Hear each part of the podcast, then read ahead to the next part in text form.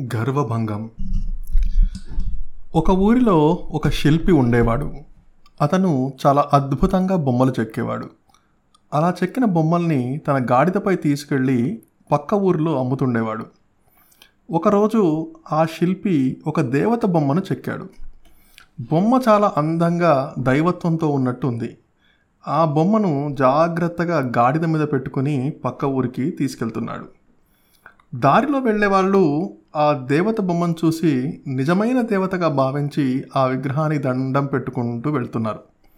అయితే ఇదంతా చూస్తున్న గాడిదకి మరొక రకంగా అర్థమైంది.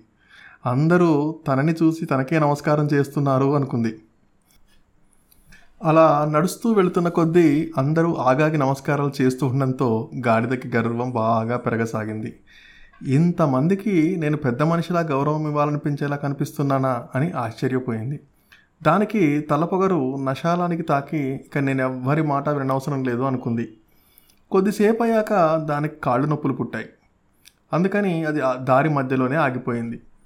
గాడిద ఆగిపోయిన దానిపైన దేవతకి ప్రజలు ఇంకా దండాలు పెడుతూనే పోతున్నారు గాడిద ఆగిపోయిందేంటబ్బా అని గాడిదతో పాటు విగ్రహాన్ని పట్టుకొని వస్తున్న ఆ శిల్పికి అర్థం కాక ఆ గాడిదని ఎంత అదిలించినా అది కదలలేదు.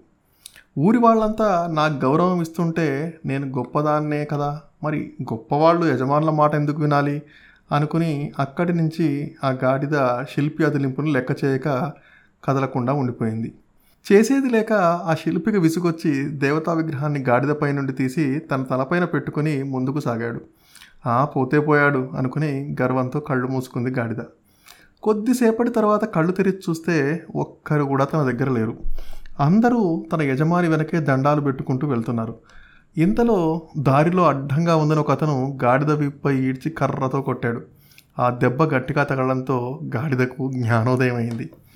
ఇంతసేపు అందరూ దేవతకు దండాలు పెడుతూ ఉంటే అనవసరంగా నేను గొప్పగా ఊహించుకున్నాను. ఇంకాసేపు ఇక్కడే ఉంటే నా వీపు పగిలిపోయేలా ఉంది అనుకుంటూ బుద్ధి తెచ్చుకొని తన యజమాని దగ్గరకు పరిగెత్తింది ఆ గాడిద. గొప్పవారి పక్కన ఉన్నప్పుడు దక్కే మర్యాదలు శాశ్వతమని విర్రవీగడం అవివేకం.